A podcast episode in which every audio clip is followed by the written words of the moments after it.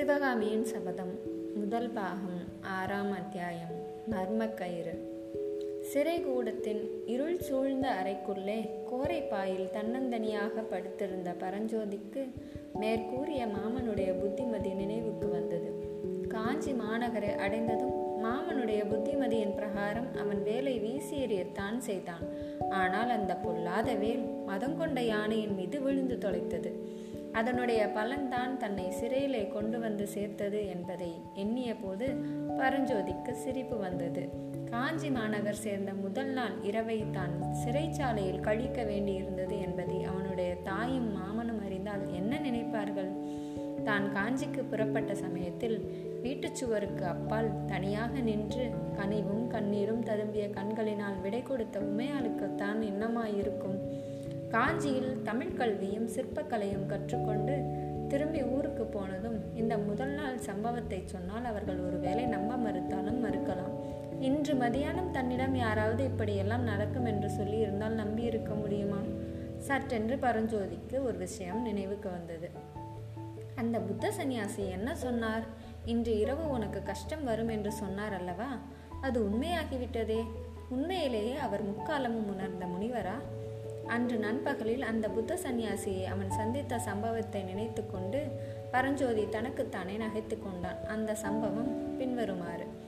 காலையெல்லாம் வழி நடந்த பிறகு காஞ்சி நகர் இன்னும் ஒரு காத தூரத்தில் தான் இருக்கிறது என்று பரஞ்சோதி தெரிந்து கொண்டு சற்று இலைப்பாரி செல்லலாம் என்று சாலையோரத்தில் ஒரு மரத்தடியில் படுத்துக்கொண்டான் அவனுடைய தலைமாட்டில் மூட்டையும் அவன் பக்கத்தில் வேலாயுதமும் கிடந்தன. சிறிது நேரத்திற்கெல்லாம் சாலையோடு ஒரு புத்த சந்நியாசி வருவதை அவன் பார்த்தான்.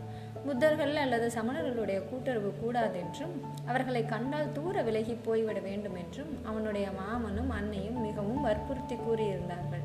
எனவே தூரத்தில் புத்த சன்னியாசியை கண்டதும் பரஞ்சோதி கண்களை மூடிக்கொண்டான். அவர் தன்னை தாண்டி சாலையோடு தொலைதூரம் போகும் வரையில் தூங்குவது போல பாசாங்கு செய்ய அவன் தீர்மானித்திருந்தான். சிறிது நேரத்திற்கெல்லாம் தனக்கு அருகில் வந்து யாரோ நிற்பது போலவும் தன்னை உற்று பார்ப்பது போலவும் அவனுக்கு தோன்றியது. மெதுவாக கண்களை திறந்து பார்த்தான். பரஞ்சோதி அஞ்சா நெஞ்சம் படைத்த வாலிபன் தான். ஆனாலும் கண்களை திறந்ததும் எதிரில் கண்ட காட்சி அவனை துணுக்குற செய்தது. புத்த சந்நியாசி அவனுக்கு அருகில் வந்து நின்று உற்று பார்த்து கொண்டிருந்தார். அவருடைய முகத்தோற்றம் அவனுக்கு அச்சத்தை அளித்தது. அதை காட்டிலும் அவர் கையில் வாளை பிடித்து தலைகீழாக தொங்க விட்டு கொண்டிருந்த பாம்பு அதிக அருவறுப்பையும் பயங்கரத்தையும் அளித்தது ஐந்தடி நீளமுள்ள நாகசர்பம் அது. ஆனால் உயிர் இல்லாதது. அதனுடைய உடலில் ரத்தம் கசிந்தது. பரஞ்சோதி பரபரப்புடன் எழுந்து அடிகளே இது என்ன வேடிக்கை? எதற்காக செத்த பாம்பை கையில் பிடித்து கொண்டிருக்கிறீர்கள்? தூர எரியுங்கள் என்றான். பிள்ளாய் இவ்வாறு காட்டு பிரதேசத்தில் தனியாக படுத்து உறங்கலாமா? இத்தனை நேரம் இந்த நாகசர்பம் உன்னை தீண்டி இருக்குமே. நல்ல சமயத்தில் நான் வந்து இதை அடித்தேனோ நீ பிழைத்தாயோ? என்று சொல்லிவிட்டு புத்த சன்னியாசி அந்த செத்த பாம்பை தூர எறிந்தார். பரஞ்சோதி தன் முகத்தில் தோன்றிய புன்சிரிப்பை மறைத்து கொண்டு அப்படியா அடிகளே நான் ஒரு தாய்க்கு ஒரே பிள்ளை. என்னை நீங்கள் காப்பாற்றியதற்காக என் தாயார் தங்களுக்கு ரொம்பவும் நன்றி செலுத்துவாள் என்றான். பிறகு அவன் மூட்டையையும் வேலையும் எடுத்துக்கொண்டு எழுந்து நின்று தங்கள் திருநாமம் என்னவோ என்று என் தாயாரிடம் எப்போதாவது தங்களை பற்றி சொல்ல நேர்ந்தால் என்பதற்குள் பிக்ஷு குறுக்கிட்டு நாகநந்தி என்பார்கள். நீ எவ்விடத்திற்கு செல்கிறாய் தம்பி?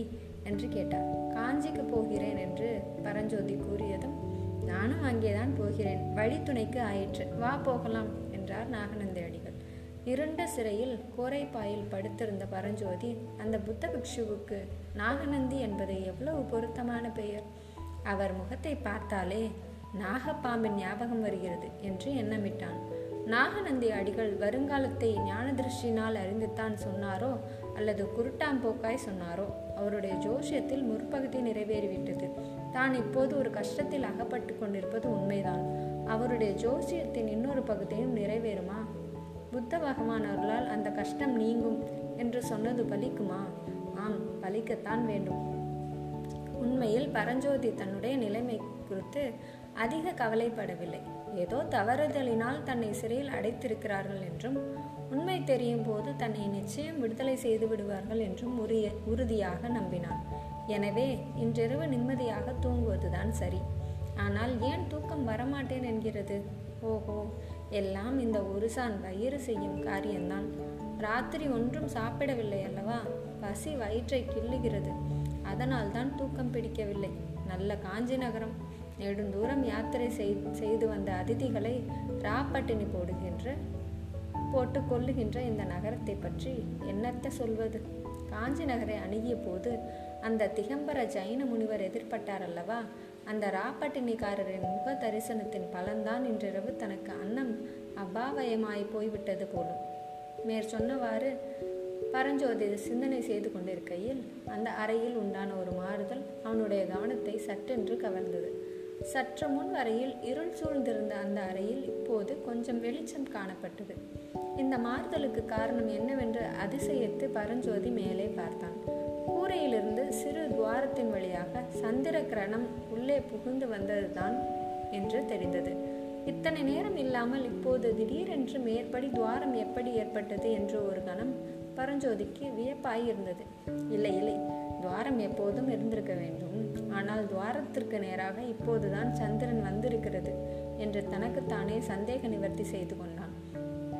ஆம் பூர்ண சந்திரனுடைய மோகன நிலவானது வெளி உலகத்தை எல்லாம் அப்போது சொப்பன சௌந்தரிய லோகமாய் செய்து கொண்டிருந்தது.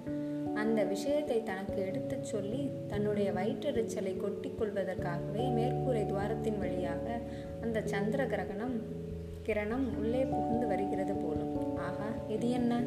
உள்ளே வரும் நிலவு வெளிச்சம் இவ்வளவு அதிகமாகிவிட்டதே. துவாரம் பெரிதாயிருப்பது போல தோன்றுகிறதே. அடடே முதலில் பார்த்தது போல ஒரு கை கூட நுழைய முடியாத சிறு துவாரமாக இருந்தது இப்போது ஆள் நுழையக்கூடிய அளவு பெரிதாகிவிட்டதே. இது என்ன? இந்திரஜாலமா அல்லது மந்திரஜாலமா? மகேந்திர சக்கரவர்த்தியின் காஞ்சி மகா மாநகரம். மாயஜால நகரமாய் இருக்கிறதே. ஐயையோ இது என்ன பயங்கரம். பரஞ்சோதியின் மூச்சு ஒரு நிமிஷம் நின்று போய்விட்டது. மேற்கூரை துவாரத்தின் வழியாக நெளிந்து நெளிந்து கீழே வந்தது ஒரு நீளமான பாம்பு.